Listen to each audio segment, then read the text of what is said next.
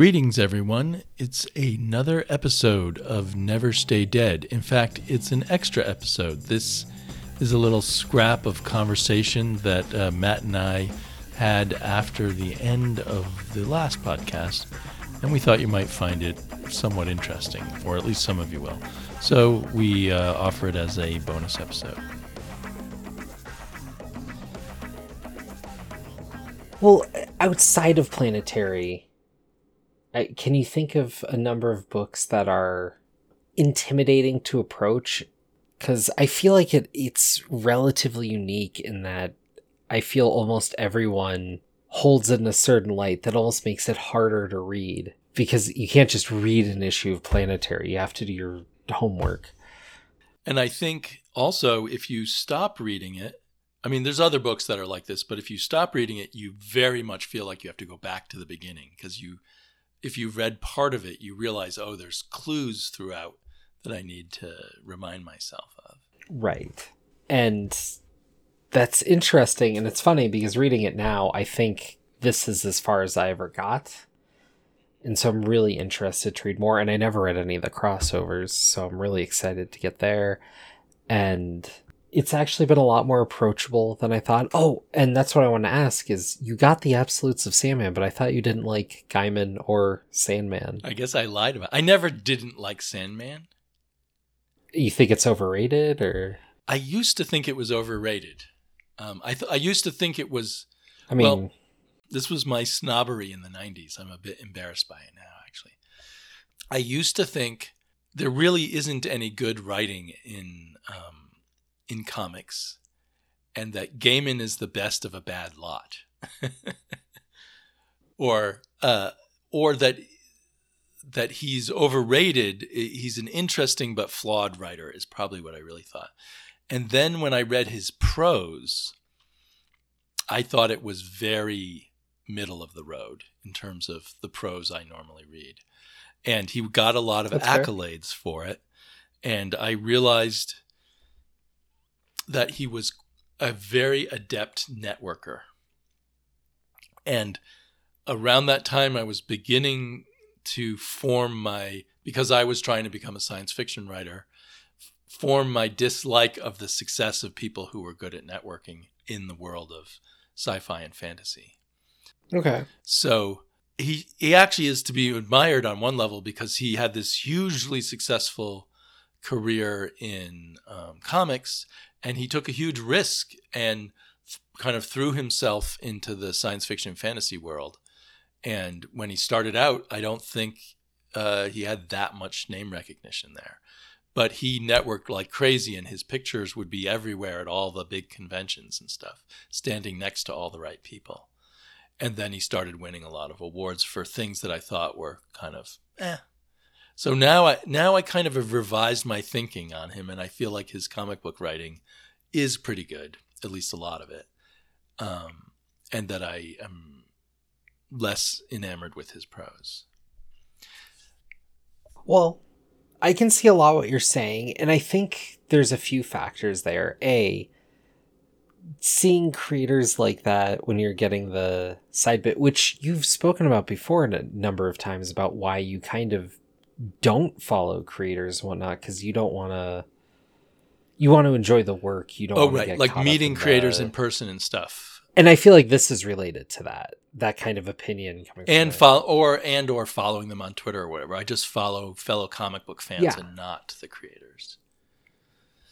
And I don't ever try to like get creators to come watch my videos or listen to my podcast as I say good things about them or whatever. I'm not I'm not wanting their attention. I'm wanting the attention of my fellow readers and not the other creators. Well, when Warren Ellis listens to all our podcasts, I'm sure that will crack. But Well, he may have nothing else to do right now. That's a bitter laugh, Warren. if you're Um, listening, we we want you to write more. yeah, I, I, I've, I mean, I do enjoy Sandman, at least Mhm. half of it, and I, I think there's a lot there, and I think there's a lot to respect. But I've also heard a lot of the criticisms, and God, I wish I could find this article again. There was this, the article. I don't know if I agree with it, but it was incredibly written thing that was an argument that the image revolution in the 90s saved us from comics all becoming more pretentious like Sandman because that that was like the thing happening in the, I, it's funny. I now view it as the reverse. well I it's I feel like Yes. Vertigo saved us from Image destroying comics for good. which is weird now because image is Image is more like Vertigo now. the more pretentious yeah um and it, it, the article was really interesting in that it was talking about like taking all these crazy ideas and the other thing too to that article that i found interesting is it was kind of pointing to the idea that people talk about this early image stuff and a lot of it was horrible for about three to 10 issues depending on the run. But if you kept going with it there was usually more there. I mean spawn definitely people have found stuff in that. Wildcats got better. Most of them, maybe not Spawn, but most of them took so long to come out that by the time 10 issues came out, they had already killed the uh, comics industry. Or killed is I mean, Yes. dramatic, but they had they had already reached the No. point where the comics industry was kind of uh, collapsing in on itself. and this article was not talking about industry it was talking Right. about art to be so yes and that's the thing like i said i don't necessarily agree with it and there's all these factors and ideas going into that which relates to what we were talking about here. Aren't these guys goofy? Right. Are- you know this is the the new era of comics and whatnot. But i think there's this kind of weird battle that was waged in comics that we let go around the time planetary was going but planetary seems very kind of mired in this idea of the goofy and the pretentious Mhm. and the high-minded and the low-minded of the art and kind of pop culture versus high culture in a way. It, and it used to be a much bigger deal. And at this point i don't think that's an i don't think that's a factor. I don't think that's an issue anymore. You mean in a lot of areas, uh, pop culture and high culture have interleaved much more, and it's no longer separate. Oh, from no. each other? i would argue high culture has lost and pop culture has won Ah, high high culture's just disappeared. it, no it was obliterated and shot Uh-huh. and exploded and killed and But but if Yeah, you were in um, a creative writing program at one of the top schools, they would still say the high culture exists and ignore the low culture that you and I love so much. But, would they well, I guess I I assume don't they think do. but- that's true of colleges anymore. I I don't that wasn't I mean, I didn't go to a high level college. I went to a state college. right. I'm thinking of you know if you studied creative writing at Stanford or Well, something like that. Yeah, but I hear cuz we have access to people who are tastemakers and people who are in the orbit of the Ivy League schools through things like TED Talks and the New Yorker and whatnot. And the way that they talk about things and how they're approaching culture now is very different than it was even 10 years ago. Uh, so maybe I'm just out of the loop on that. Maybe I, I just, we hear so much, but it's all related through things that are more accessible. And the way that we talk about the importance of culture and what it is, is much more about accessibility and diversity. And the term diversity doesn't mean what it meant 10 years ago. And so that's playing into this book too. If Planetary was made today, you wouldn't have three white characters of Anglo Saxon descent be the globe-trotting group. That is interesting. That's an interesting point. Although I feel we're in a transitionary time where some things do that better than others. Because I, I Oh, was no. watching Dune on TV, the new Dune, and they do have one of the major character or not, uh, one of the secondary major characters is a black woman Right. instead of a white man, um, as he probably was in the first movie. but if you if you really took Dune seriously, I think as you know, just drawing from the novel, the characters, all of them could be mixed races of various types. Instead, you still have mostly white characters with a few nods to diversity. Well, maybe. I yeah, that's an interesting intersection. I so I was watching Dune and I was surprised because here was an opportunity, you know, a, a, a yeah. book that takes place 10,000 years from now. And so you don't, there, and it's not like people can say, hey, in the book it specifically says they're all white men. It doesn't. It, um, so you could put in anything. Anyway, but you're you're basically right. I mean, it would be more it would be quite noticeable the whole concept of thinking about diversity of your cast is really very new, even though there have been nods to it, you know, on and off since the 60s, maybe, but just mere brief nods here and there. Well, I think there's that, but I also think like Planetary's playing in a Mayu that made sense. But it, again, if it was written today, on top of the character bit that I mentioned, I feel like there would be a lot more push to go more global mm. with mm-hmm. it because this is very comfortable to stay in the literary English tra- pop English tradition. Although we did, we went to Japan and then to Hong Kong in the second and third issue. We did, though there was all through the point of view of white people, but well, and the third issue in particular is is it exoticism? Maybe I mean, you have a point, and we have only read so many. I mean, it's majority right. one way, but you are right.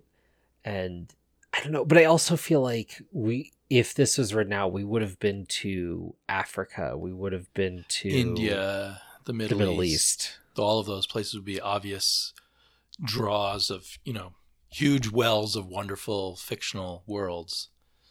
Um, Latin America, the has full of it also. I mean, everywhere has a rich cultural stuff going on. But it's harder to tie that thread the way that this book's written because, in order to play that through, there are more similarities because it is more similar. Right. And it's playing through the times along with the culture. But if you start going that global, I feel like for what's going here, you'd lose the thread. Yeah, in terms of uh, those those two issues that took place in different Asian countries, all of that was stuff that any slightly adventurous white pop culture person would have known about in the 90s. Um, that's when I learned well, about I mean, the Hong Kong movies. Of... There were suddenly these Hong Kong movie festivals sometime in the mid 90s. And uh, of course, the Godzilla movies go back much further in the white consciousness. But well, and everybody's heard of a Godzilla movie. Everybody's heard of a John Woo movie or whatever, right? Like it's not. Well, no. At one point, I think it was a John Woo movie was still for just a small number of aficionados in the '90s. So um, it's much more obvious now that people would know a John Woo movie than back then. I mean, once you get to Mission Possible 2, I mean, there's that John Woo scene, and when did Mission that Impossible was like 2 come out? That was late '90s. I mean, I think it. it uh, in my experience, the there was a sudden awareness of Hong Kong Early movies um, in in the mid '90s, but I could be wrong. Yeah, well, it, it, tied into the rise of and anime. so it was it, it it very rapidly moved to Hollywood, and they hired John Woo to come do things in Hollywood at some point. Well, it's the same reason. So it's periods of access, and that's a big part of um, global penetration of right. media. And so, I mean, at the same time, anime and manga was rising because you had stuff come over because it was easy to do via the internet or DVDs uh, because you didn't have to hard sub everything. You could soft sub, and you had the discs, which were cheaper and easier to move and easier to pirate. Um, things move through. Actually, it'd be really interesting at that point to talk about piracy because, especially with Hong Kong movies, the the piracy movement of it brought it through across the globe, basically, right. because they were just selling things at cost. But well, I don't know if it was just local to me or something traveling around the country, but someone was packaging lots of Hong Kong movies together for art house theaters uh, in the '90s when there still were art house theaters. It was the American arm. Uh, it- they were literally pushing to do that because with visibility came sales, and with such an increase of sales, the money came through. And It looks like uh, John Yeah, Woo's I- first American movie was in '96, so I guess awareness might have happened prior to that, or at least awareness would've in been Hollywood. for And then Face Off was Well, and- 97 and, Mission Impossible was 2000. So Mission Impossible 2. Poor John Woo though. I don't feel like I, I feel bad. I think he would have been better staying off in Hong, staying in Hong Kong, but I don't think, feel like Hollywood movies served him that well. Well, Hollywood's bad for action. Anyway, we're way off track, but in talking about that, I thought it was odd to say I don't now in May I don't know how I perceived Vertigo books in 2000, although I don't think I perceive them as as goofy as Warren Ellis thinks of them. But I look back at them now as being really important and cool and not at all something to be made fun of. Was also a brand of Vertigo that he's poking fun Right. of here. It was the part that intersected with DC. It wasn't so much Preacher or Transmet, which he thinks is apparently the greatest thing, but the Animal Mans and the Swamp Things and And somehow the Metal Men got stuck in there. Sandman. Yeah, but I still think. I mean, I don't buy his argument that it that it was a goofy time or anything. I, I feel like it was the opposite. Maybe I'm just seeped in nostalgia or something. But I, I think it it's also kind of that idea if you pull back because we're so used to seeing superheroes and all that but i mean if you pull back and look at batman oh yeah, yeah. he looks pretty goofy No, I could see that. And the the goofiest thing in here was the the Superman analog. You know, he was he mm-hmm. was very funny and embarrassing. but so I mean, I think I just I just perceive it differently than Warren Ellis does.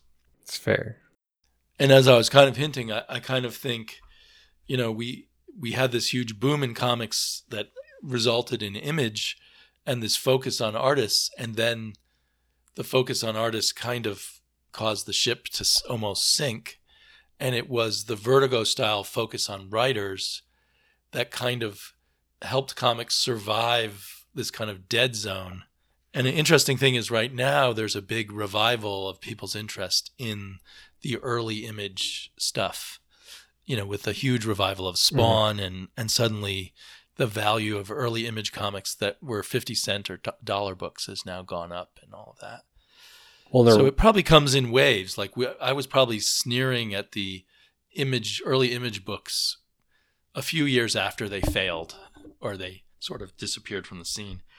And now that so much time has passed, we can it's easier for some people and me to some extent to see what was good about them. And so maybe the the the kind of the kind of vertigo books that he's making fun of were so recent to him that it was easier for him to sneer at them than he might now. well it's funny because in this book they talk about generations but he talks about it in a decade sense um, but generational in most conscious collective thought is at 30 years and that image stuff was just about 30 years ago and so we're looking at that point where it is very much past. And i think part of the reason it's easier to appreciate and look at it um, is something i thought about a lot um, after going back and reading the superior Mhm. spider-man. When it was coming out it gave me Right. hives because i wanted to read Right. spider-man and it wasn't. Um, but looking back at it it's a great run. There's a lot of good things there. It's really interesting. It's a great diversion. But you know it's great to read now but january february march for three years going not having spider-man when i'm picking up spider-man eh, was not what i wanted. And i think there's something very different when you're reading a story in comics that has been and is interesting to talk about versus the thing that you're going to be dealing with for the next year or several years looking forward it's a different mentality it's about what are you excited for versus what's a good story and those can be two very different things Exactly. And when you look back at something 20 years later, 30 years later, you're you're reading it as oh, here's something interesting from the past that I can look at. Not here's something that is interplaying with my current expectations month to month as you were referring to before. And I and and that may be part of why I have a higher opinion of Gaiman's comics now than I did when Sandman was still going on. And there were ups and downs. I would be re- oh, here's some really good issues and then I'd read a few more issues and eh, these seem kind of weak. But but read as a whole, they don't seem as weak or they seem part of a bigger picture about the comics of the past. Well, and in Sandman in particular, uh, Gaiman would go the way he framed it, as per his notes, was there's one male story and then one uh-huh. female story. But when anybody's talking about Sandman, they're talking about the ones that involve Morpheus by and large, which were the uh-huh. male stories, and not the ones involving Sissy and Gabrielle and those characters primarily. Um, there's deviations on both sides, but by and large. And I wasn't aware of any pattern going on. Right. Um, and I th- it breaks. I, um, but that's how he was going about it, and I I think now you know going read it and reading these smaller stories and then seeing it in the tapestry, more connections right. can be made and enjoyed. But if you're sitting there for three months reading this story that you're like, I, well, I want to be reading about these characters and these greater ideas, not this like human drama about some junkie. Yeah, like if you've just read um, Seasons in the no, it's not called Seasons of Mist. Seasons of the Mist. If you just yeah. read that, and then suddenly he switches gears, even if it's good, it's hard for you as the reader at the time. You thought you had a grasp of what Sandman was, um, but when you look back on it as a whole, you have a different grasp of what Sandman is, and you're just saying, "Oh, here's here's an interesting piece there, interesting piece there." Do we have to do Sandman after Planetary now? I, I don't think I could stand to do the entirety, but it'd be fun to pick out some bits of Sandman to chat about. I feel like we'd do arcs. Uh, you would only if you do it like that way, it would be pick some arcs or some of the one and done ones too. In my memory, those are some of my favorites. I mean, there are. Yeah, you're right. I don't. Or yeah, that would be a chore for myself, we could do a reread. I could do a reread of Sandman, and every now and then you and I could dip in and talk about some part of it. I can't within the context of that reread. I can't casually approach that then.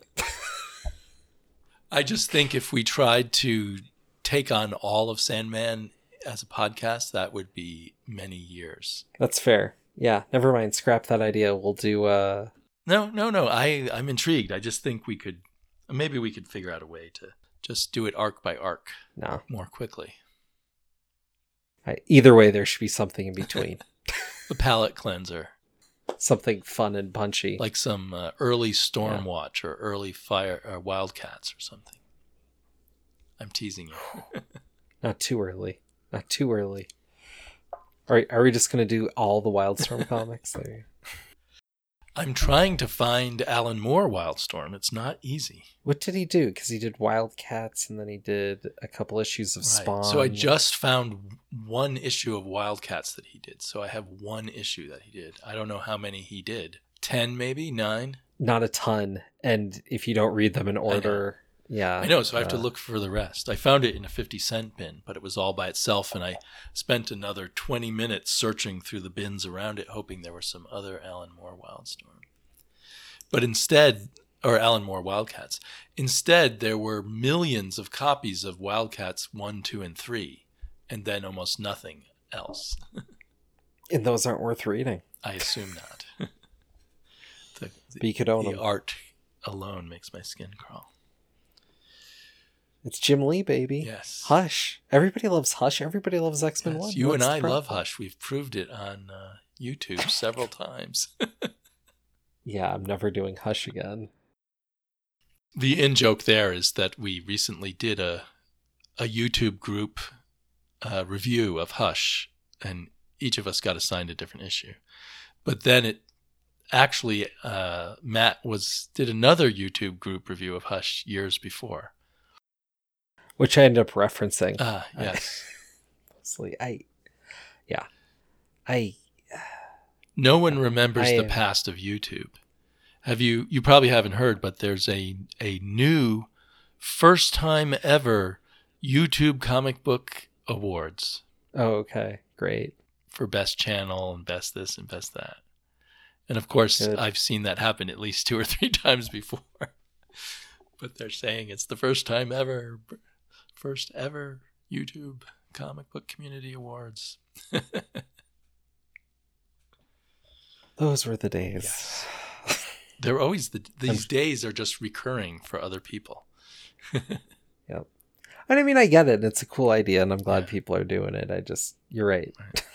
No, every every two or three years, the people who come on think they've discovered something brand new. And I was the same way, right? You were there already, and I thought, well, I knew it had been going on for a year or two before me, but But I mean, when we were doing, I mean, it was new because there wasn't really that access to YouTube prior, and when you started, but I came in a little later.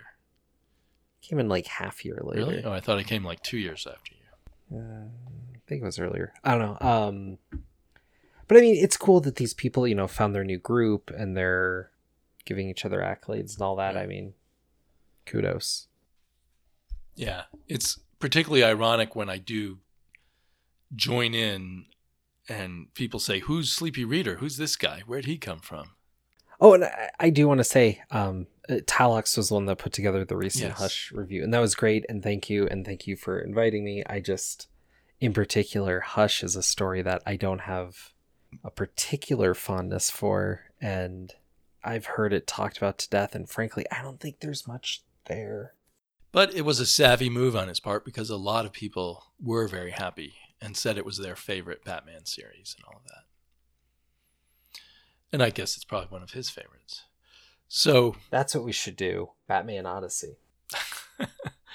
I have all the issues from a 50 cent bin. I don't know if I'll ever read them. I have a trade. I, I think it would be just a treat. Yes. Okay. We'll do that issue by issue. A two hour episode on each issue. And then we perhaps will stay dead. Then we do Batman All Star. I've never finished reading that.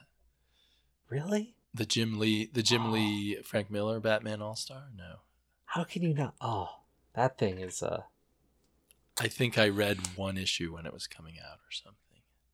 Oh my god, it's so fascinating. Uh-huh. Well, maybe we, maybe we should do that as our palate cleanser before we go on to the um, Yeah, sand. I my recommendation there is to just skim. You know. Okay, well, we will be back from the dead soon, and we will do issues um, eight and nine of Planetary, and there will be even more to come after that. Um, we're having fun. Yeah. I'll cut out most of that conversation about YouTube, I think.